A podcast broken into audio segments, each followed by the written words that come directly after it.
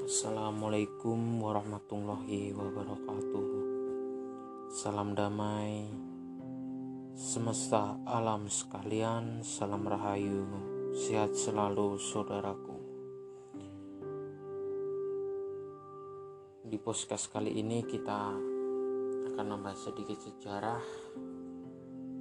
Kita akan membahas sedikit kebudayaan dan di podcast kali ini sedikit berbeda dari podcast lainnya. Sehingga kita nanti bisa menambah wawasan kita menambah pikiran kita memperluas cakrawala kita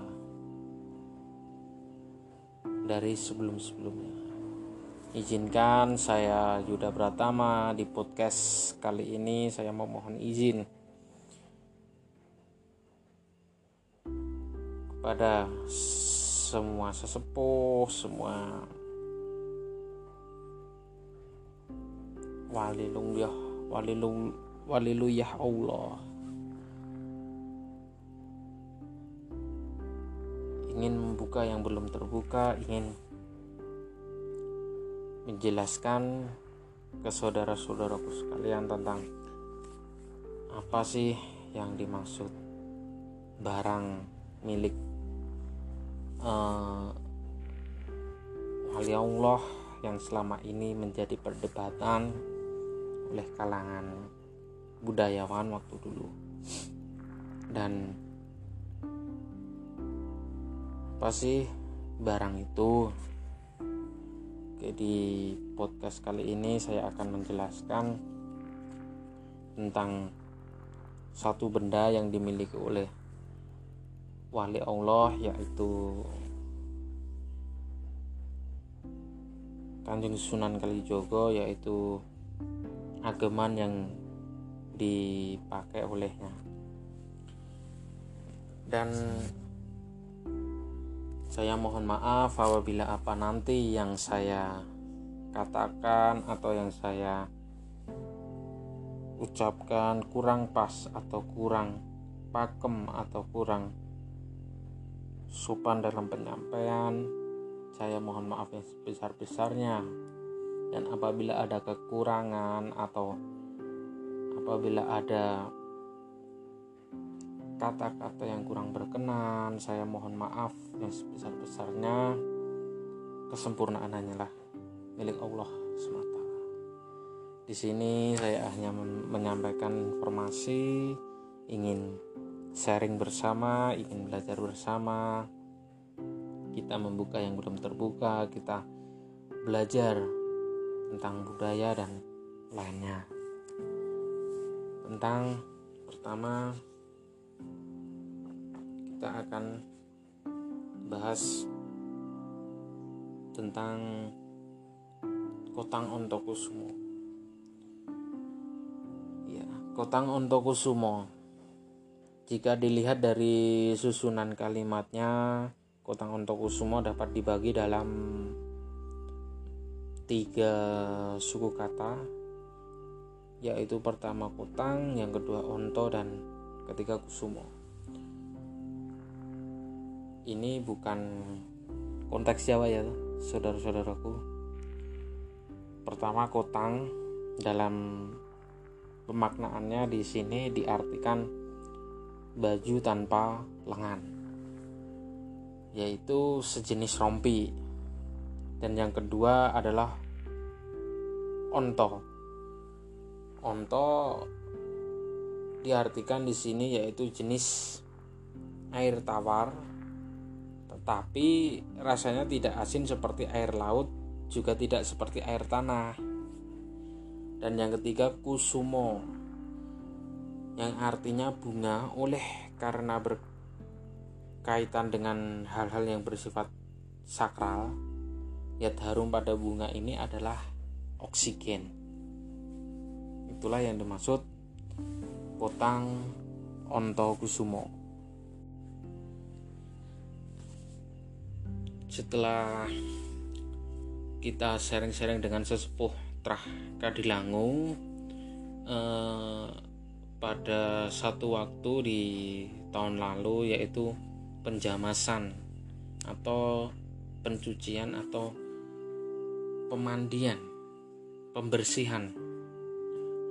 Bahwa penjamasan ageman ageman dalam bahasa Indonesia yaitu pakaian ageman Kanjeng Sunan Kalijaga berdasarkan wasiat. Wasiat adalah pesan supaya tidak rusak. Pakaian itu harus dijamas satu tahun sekali atau dibersihkan satu tahun sekali. Maksudnya untuk dirawat untuk diuri-uri. Diuri-uri yaitu dirawat agar tidak musnah dan tidak untuk kepentingan lain-lain saudara-saudaraku. Isi pesan atau wasiat dari Kanjeng Sunan sebagaimana pernah disampaikan yaitu agemanku besok yang wis dikeparengake sowan ingkang kuwaos selehno ning dhuwur ning dhuwur paturonanku kejaba kuwi sakwise aku kukut agemanku jamasono dalam artian bahasa Indonesia agemanku adalah pakaian besok adalah besok yang aku wis dikeparengake suwan ingkang kuwaos. Kalau saya sudah diperbolehkan atau sudah diizinkan datang kepada yang kepada Tuhan yang Maha Esa. Selehno ning dhuwur paturonanku. Selehno dalam artian letakkan neng dhuwur neng dhuwur paturonanku. Di atas tempat tidurku atau di atas puser puserku kejaba kuwi selain itu sakwise aku kut agemanku jamasono setelah saya pergi pakaianku cucilah atau bersihkanlah seperti itu di samping itu ditegaskan pula bahwa ageman Kanjeng Sunan yang terdiri dari Kotang Ontok Kusumo dan Keris Kiai Carubuk tidak boleh dilihat, saudara-saudaraku. Benda itu bukan tontonan tetapi tuntunan untuk generasi yang akan datang. Sekalipun itu masih dalam lingkungan ahli warisnya sendiri. Seandainya masih ada yang melanggar, pasti akan mendapat bencana. Hmm. Pantangan itu tetap dipatuhi secara turun-temurun dan tidak ada yang melanggarnya. Hal demikian itu dikhawatirkan apabila nantinya dapat menimbulkan kultus-kultus baru yang mendorong keperbuatan syirik atau menyekutukan Tuhan. Maka saudara-saudaraku untuk melihat kotang untuk kusumo dan keris Kiai Carubo bisa menggunakan basar atau basiroh Basar dan Basiroh adalah dua kata yang banyak dibahas para ahli zaman dahulu, baik di kalangan ahli bahasa maupun di kalangan ilmuwan utamanya, para ahli ilmu tauhid dan filsafat hidup. Sebab keridoan Allah dan kebahagiaan hidup di dunia dan di akhirat hanya dapat dicapai bila seseorang memahami persoalan Bashar, Bashar dan Bashiro hmm, Bashar. Bashar Bashar yaitu hmm, biasanya dipergunakan indera mata teman-teman Bashar biasanya dipergunakan indera mata untuk melihat segala sesuatu dalam hidupnya sehingga dapat mengatasi kehidupan makhluk-makhluk yang lain. Hewan misalnya bisa namun eh, demikian basar saja tidak dapat dipercaya sepenuhnya di sini.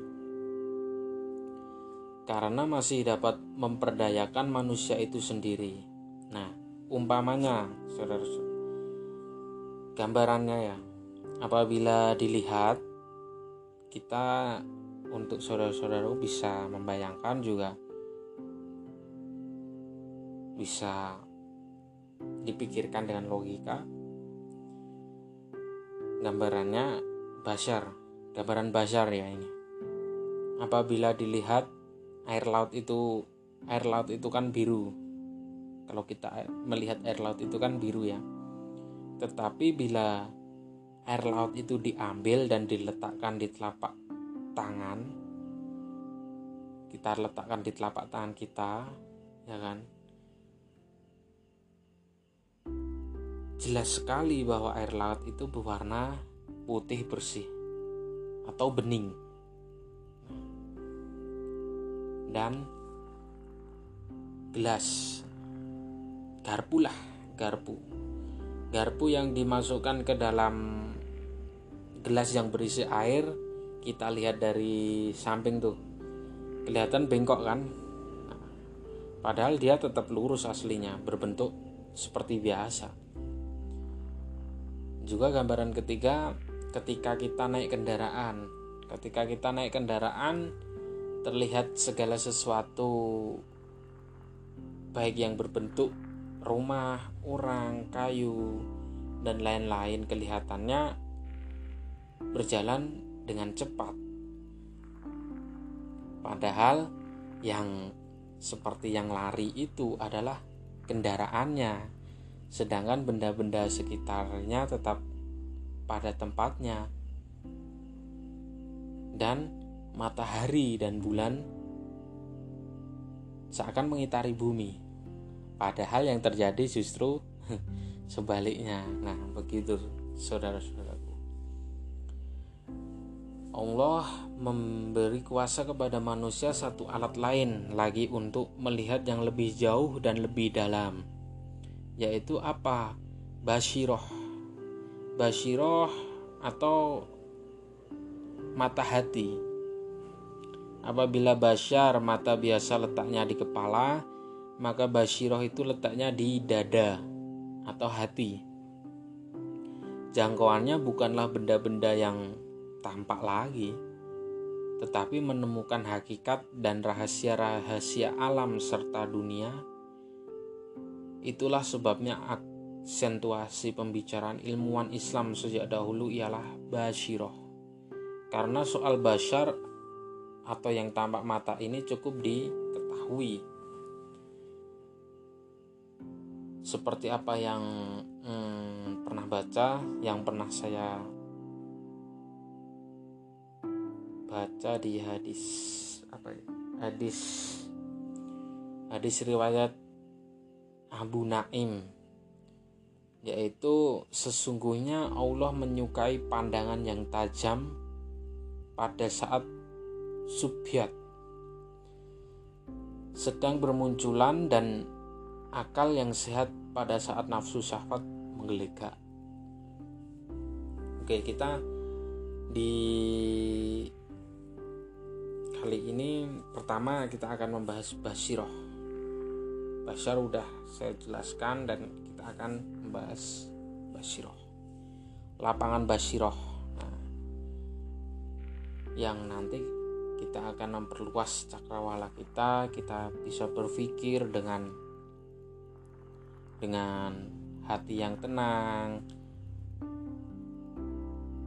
terus berpikir yang positif terus menyelaraskan hati jiwa pikiran kita akan membahas lebih dalam lapangan Bashiroh ini, saudara-saudaraku. Di sini kita membahas budaya juga membahas, membahas tentang kerohanian agar saudara-saudaraku sekalian tidak men melenceng atau menyalahkan kebudayaan itu sendiri sehingga kita bisa berpikir kita bisa menambah wawasan kita untuk pengetahuan kita pribadi ataupun untuk orang lain ke depannya.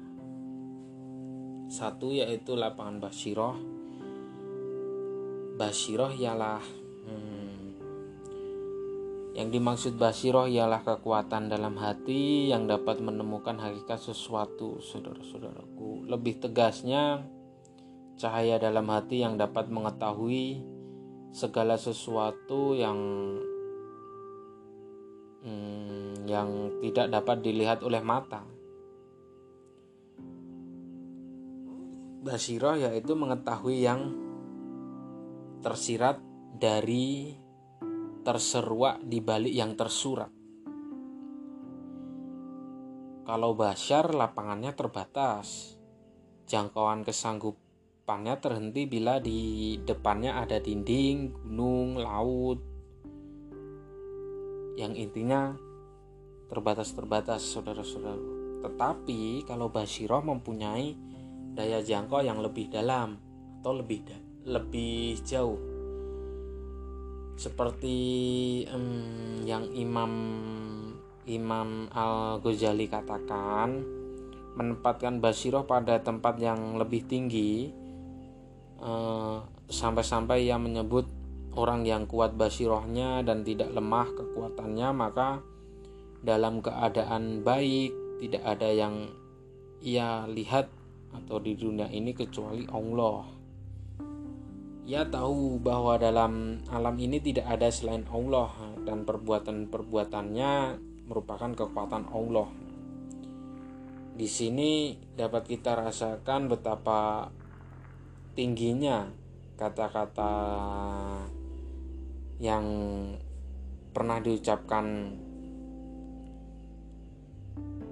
Ali bin Abi Thalib pada waktu itu eh, saat melepas jenazah Abu Bakar Ashidik dia mengatakan demi Allah engkau Abu Bakar merupakan benteng bagi Islam dan bencana bagi orang kafir hujah engkau tidak pernah keliru dan basirah engkau tidak pernah lemah. Ya, itulah yang dikatakan atau yang diucapkan beliau Ali bin Abi Thalib saat lepas kepergian jenazah Abu Bakar As-Siddiq.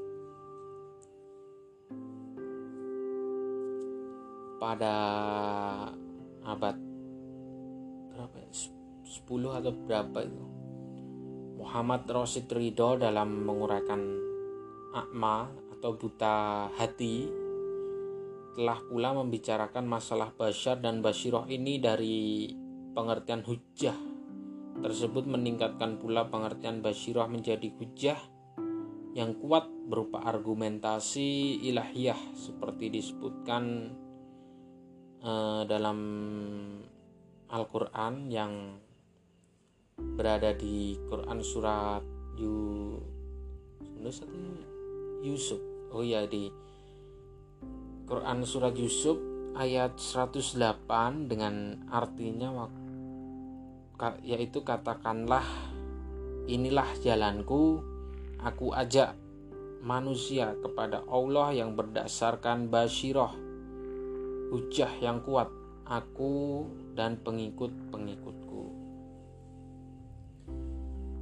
Yang kedua yaitu Bashir Habat ini.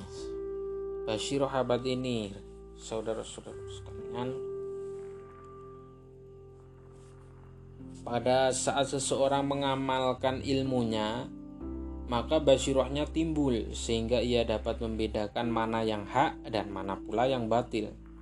Yang demikian itu merupakan nur atau cahaya yang diberikan Allah pada hati orang-orang yang berbakti dengan ikhlas kepadanya. Seperti disebut oleh filsuf Muhammad Iqbal bahwa abad ini dikatakan bak malam yang gelap. Maka eh, ini hanya bisa dipahami oleh mereka yang mempunyai basiroh, mereka yang mempunyai mata hati. Dan basirohnya itu bekerja dengan baik, tetapi bagi mereka yang punya basirohnya tidak bekerja, maka ia akan terheran-heran, melongo-longo. Lantaran kenapa? Lantaran yang dilihatnya adalah kemajuan sains, kemajuan teknologi, kemajuan yang mencengangkan, penuh pesona dan kejutan. Hmm, dunia tampak terang benderang, malam pun tampak bak siang,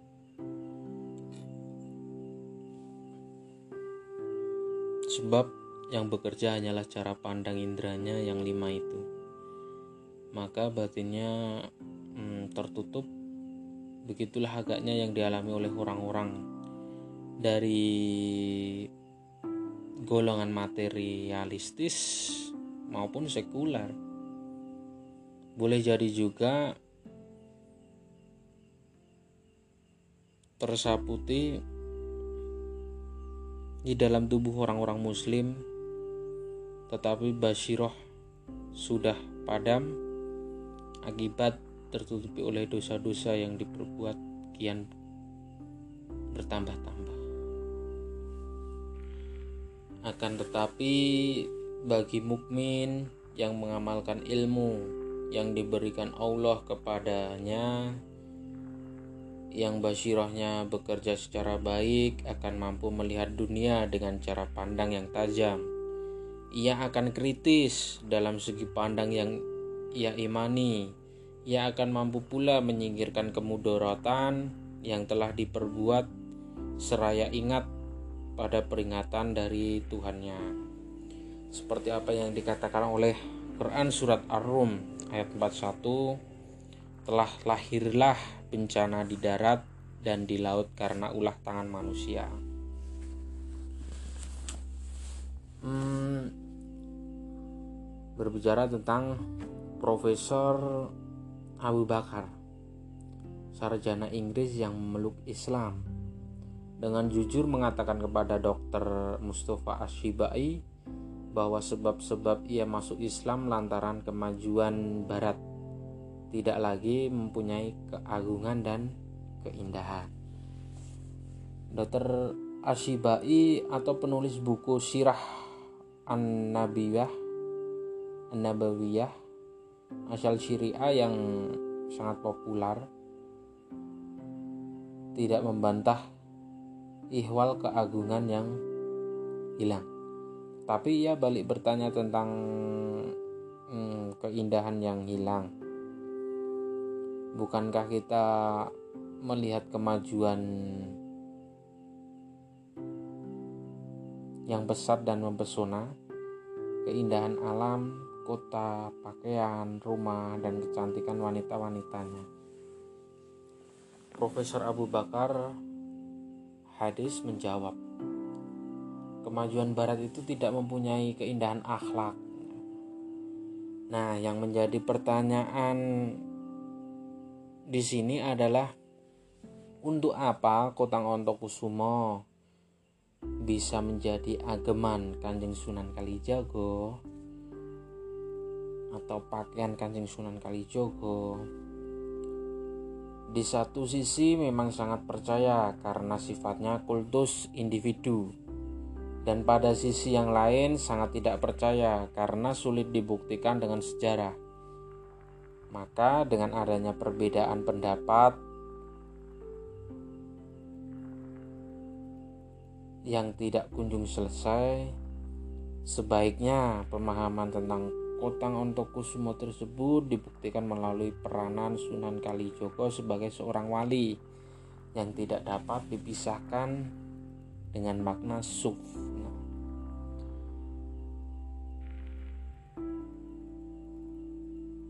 Menurut Humhur, perkataan sufi berasal dari suf, yaitu jenis pakaian dari bulu domba yang merupakan pakaian para sufi atau waliullah. Wali Allah. Dengan cara berpakaiannya saja sudah menunjukkan penyangkalan mereka terhadap kesenangan dunia dan kesenangan jasmaniah. Dengan demikian, dapat ditarik kesimpulan bahwa kotang ontokusumo yang dimaksud para wali ialah suf. Nah, jika sufi itu orang mukmin, mutakin, atau wali Allah, ya kan? Mestinya Sunan Kalijogo juga termasuk golongan itu ya hmm.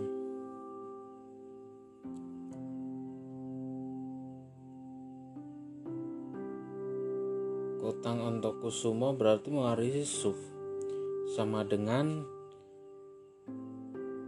mewarisi ajaran Nabi Muhammad Sallallahu Alaihi Wasallam yang meliputi syariat, torikot, hakikat dan makrifat. Hmm. Dalam hal ini dapat diperkuat dengan pendapat lain yang arah tujuannya sama, yakni gelar sultan yang menggunakan sebutan uh, Sayyidin Pano Sayyidin Panotogomo. Dengan nama tersebut bukannya tidak bermakna, saudara-saudaraku tapi merupakan penegasan bahwa sultan yang berstatus sebagai kepala, kepala negara mempunyai tugas dan kewajiban ganda baik yang bersifat material maupun spiritual spiritual duniawi maupun uhrawi dan lahir maupun batin. Beliau adalah khalifah Tuhan di bumi yang berkewajiban menata agama untuk kepentingan pribadinya sendiri, juga untuk seluruh rakyatnya. Di dalam surat Wedatama karya Mangkunegaran karya Mangkunegaran 4 terdapat sebuah bait yang menyatakan bahwa agama merupakan pakaian atau aga ageman raja atau aji yang biasa yang biasanya di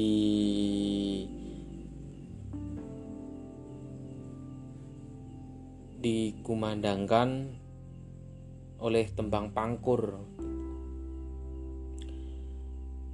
Pangkur dalam yaitu mingkar mingkuring angkoro akorono karenan marti siwi sinawung resmining kidung sinupo sinukorto mrih torto pakartining ilmu luhung kang tumrap ing tanah Jawi agama ageming aji jika pada zaman Majapahit ada ulu-ulu, maka pada zaman Kesultanan Bintoro para wali mempunyai peranan penting dalam kegiatan kenegaraan, yaitu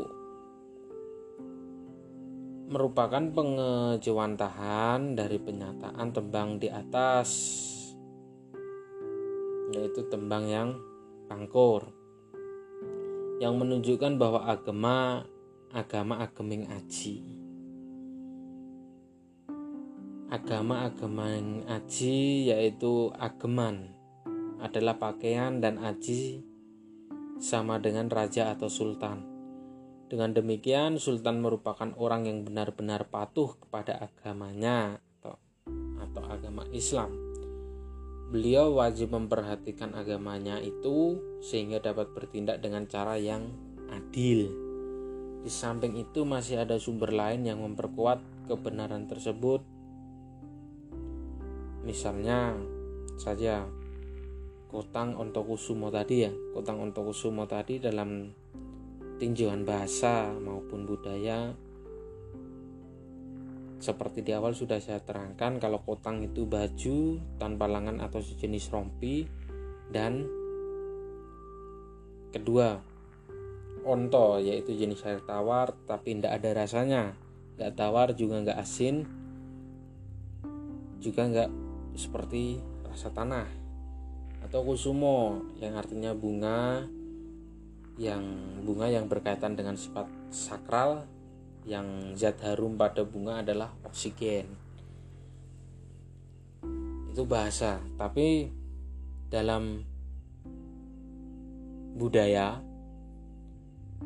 pernah dijelaskan pada buku Kagungan Jawi Ringgit Purwo eh, karangan Raden Mas Mangkoi Dimejo atau Pujangga Keraton Yogyakarta terdapat keterangan yang menunjukkan bahwa ringgit Purwo itu terbuat dari kulit binatang seperti hmm, sekarang ini murni diciptakan oleh Kanjeng Sunan Kalijogo. Penyempurnaannya ditandai dengan Condro Sengkolo geni dadi sucining jagat. Ialah tahun 1443 Caka atau tahun 1521 Masehi. Eh, di samping itu dibuat pula peralatan untuk pementasan, teknik dan buku pedoman atau pakem yang isinya terdiri dari kumpulan cerita atau lakon. Juga uraian tentang kedudukan, nama wayang, dan nama dari segala jenis pakaian yang dikenakan oleh setiap wayang. Dan dari sejumlah wayang yang disebutkan dalam pakem itu di antaranya terdapat salah satu wayang yang memakai kotang ontokusumo. Mungkin saudara-saudaraku sekalian yang budaya sudah mengetahui siapa dia, yaitu Raden Gatot Koco yang dapat terbang sampai yang ceritanya ceritanya dapat terbang sampai ke langit Sabtuju tapi ciri-ciri kotang ontokusumo dalam versi wayang kulit masih belum jelas. Nah, di sini yang perlu digarisbawahi karena tidak ditonjolkan dalam pementasan, saudara-saudaraku. Akhirnya baru bisa diketahui setelah menyaksikan jenis kesenian eh, gagrak anyar yang diciptakan oleh Pujangga Keraton Surakarta Hadiningrat Eh, pada waktu itu tahun 1910 namanya wayang orang. Di sini bentuk ben, mm, bentuk kotang ontokusumo yang dipakai oleh Raden Gatot Koco dalam versi wayang orang yaitu baju tanpa lengan berwarna hitam. Belahannya ada di belakang dan pada dadanya tertera gambar bintang yang e, memancarkan cahaya ke berbagai penjuru.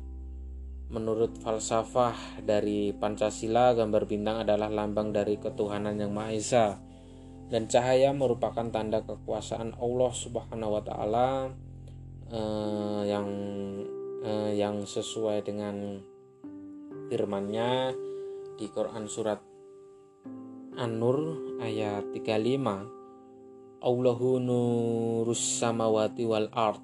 Artinya Allah memberi cahaya nur kepada langit dan bumi. Melalui hasil tinjauan dari bahasa dan budaya, itu akhirnya dapat ditarik suatu kesimpulan bahwa kotang ontokusumo adalah kumpulan dari unsur air, oksigen, dan cahaya.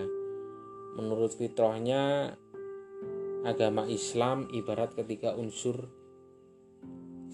ya ibarat tiga unsur tersebut saudara-saudaraku yang pertama Islam sebagai agama fitrah ibarat air kita akan bahas yaitu Islam sebagai agama fitrah ibarat air. Di sini dijelaskan hmm, tidak ada makhluk hidup yang tidak memerlukan air. Benar. Dan Allah Subhanahu wa taala menjadikan H2O sebagai unsur utama makhluk hidup. Air mengalir ke tempat-tempat yang rendah, menerobos dari celah-celah yang memungkinkan,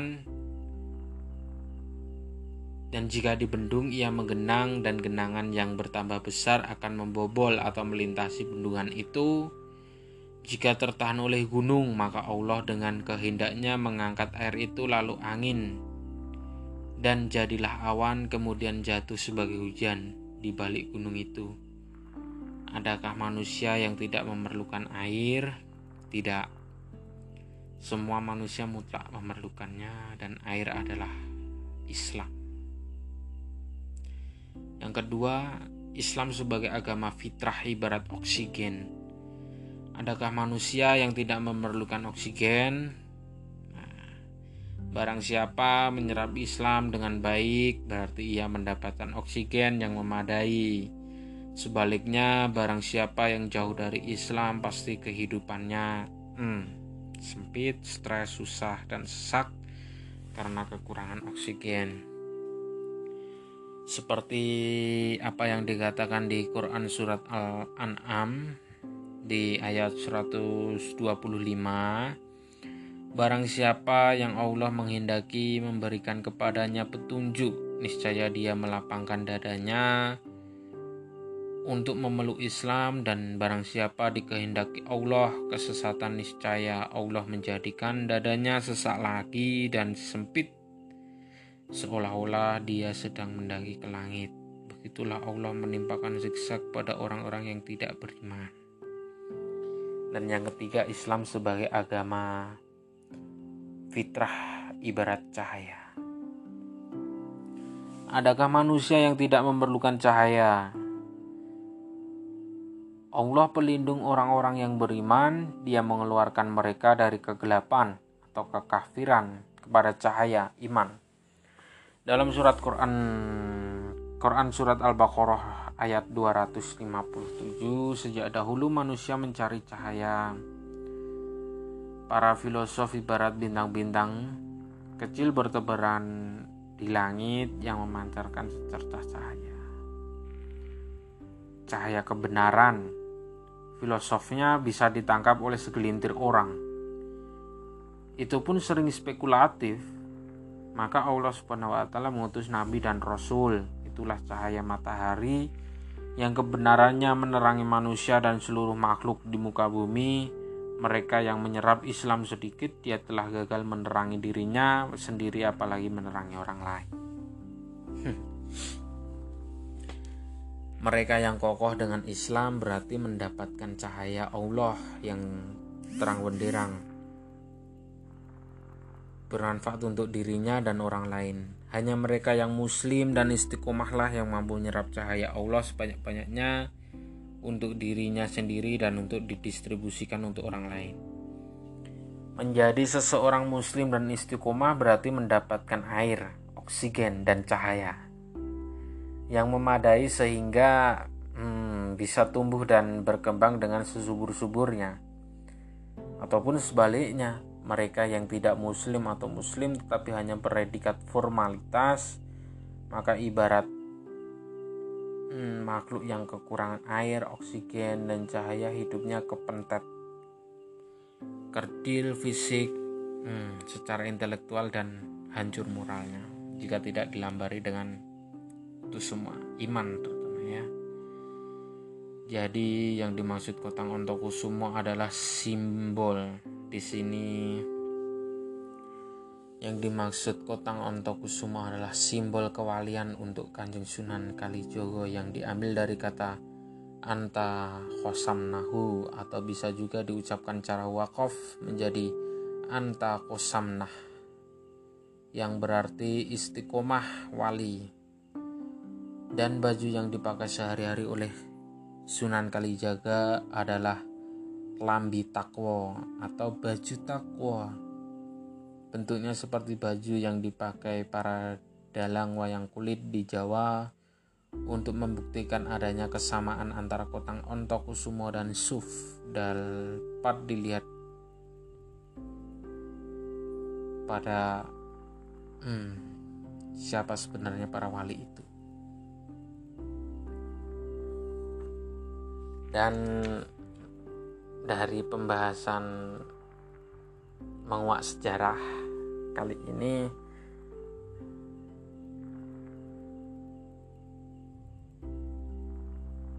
ada satu ada satu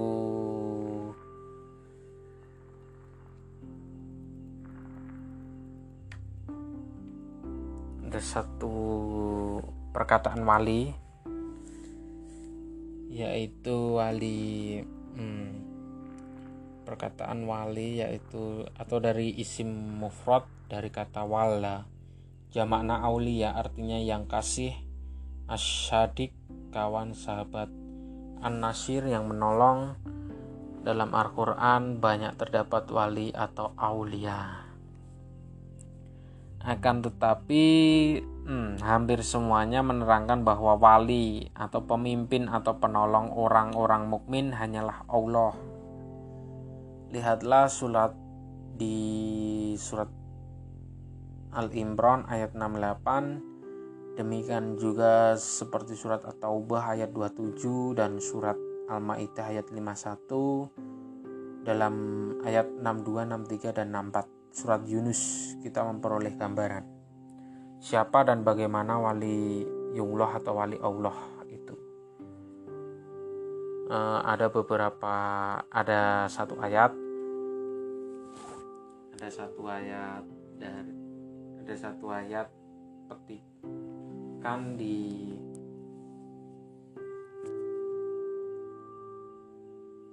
satu ayat yaitu أعوذ بالله من الشيطان الرجيم. بسم الله الرحمن الرحيم.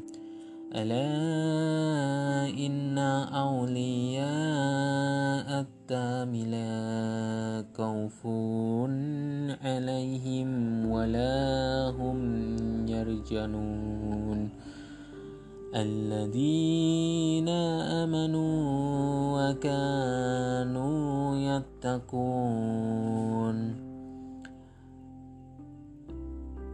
هام البشرى في حياة الدنيا وفي الآخرة. لا يبديل لكلمات ذلك هو الفون العظيم صدق صدق الله العظيم Ingatlah bahwa sesungguhnya wali-wali Allah tidak ada kekhawatiran takut terhadap mereka dan tidak pula mereka bersedih hati. Mereka itu adalah orang-orang yang bertakwa bagi mereka berita gembira dalam kehidupan dunia dan dalam kehidupan akhirat tidak ada perubahan bagi kalimat Allah. Yang demikian itu adalah kemenangan yang besar. Dari surat tersebut dapat diperoleh kesimpulan bahwa wali Allah adalah setiap orang yang beriman dan sudah mencapai derajat takwa mukmin mutakin.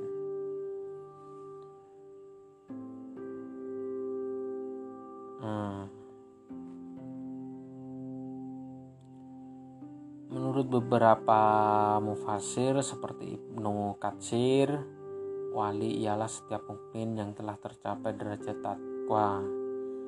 Menurut Ibnu Mas'ud dan Ibnu Abbas eh, radhiyallahu anhuma ialah orang-orang yang selalu zikrullah atau selalu berzikir. Pengertian wali Allah tidak dapat dipisahkan dari makna sufi. Menurut Humhur, perkataan itu berasal dari kata suf kain dari bulu domba yang nampaknya menjadi pakaian para sufi waliullah dan cara berpakaian ini merupakan lambang penyangkalan mereka terhadap keduniaan dan kebencian mereka terhadap kesenangan jasmaniah atau duniawi. Hal ini yang disebut dengan kehidupan zuhud, kehidupan yang tidak peduli pada dunia, kekayaan, kemegahan, dan sebagainya. Perbedaan antara nabi atau rasul ialah sebagai manusia yang dipilih Allah untuk menerima wahyu dan yang ber, yang berprestasi tinggi dalam pengalaman agama. Jadi tidak semua orang dapat hmm, menjadi nabi atau rasul. Sedangkan untuk menjadi wali Allah semua orang yang beriman mempunyai kemungkinan. Yang menilai seseorang itu wali Allah atau bukan tentu saja Allah. mengaku dirinya sebagai waliullah artinya mengaku dirinya adalah yang terbaik ini tentu tidak tersusah pada wali Allah sebab yang seperti ini benar-benar tercela dalam Islam tanpa mohon maaf tanpa mengurangi hormat kita kepada wali songo yang ada di Pulau Jawa. Di setiap tempat di punggung bumi ini tetap ada kemungkinan terdapat wali Allah atau wali Allah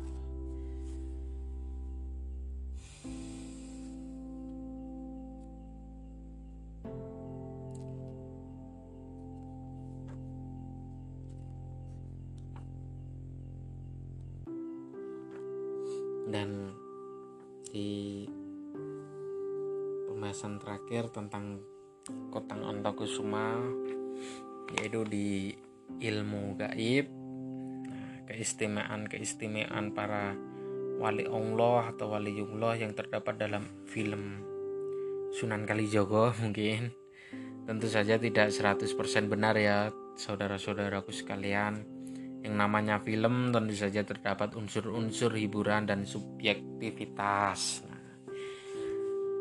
Kali ini karena para wali Allah adalah orang-orang yang mutakin, nah, maka kedudukannya mulia di sisi Allah.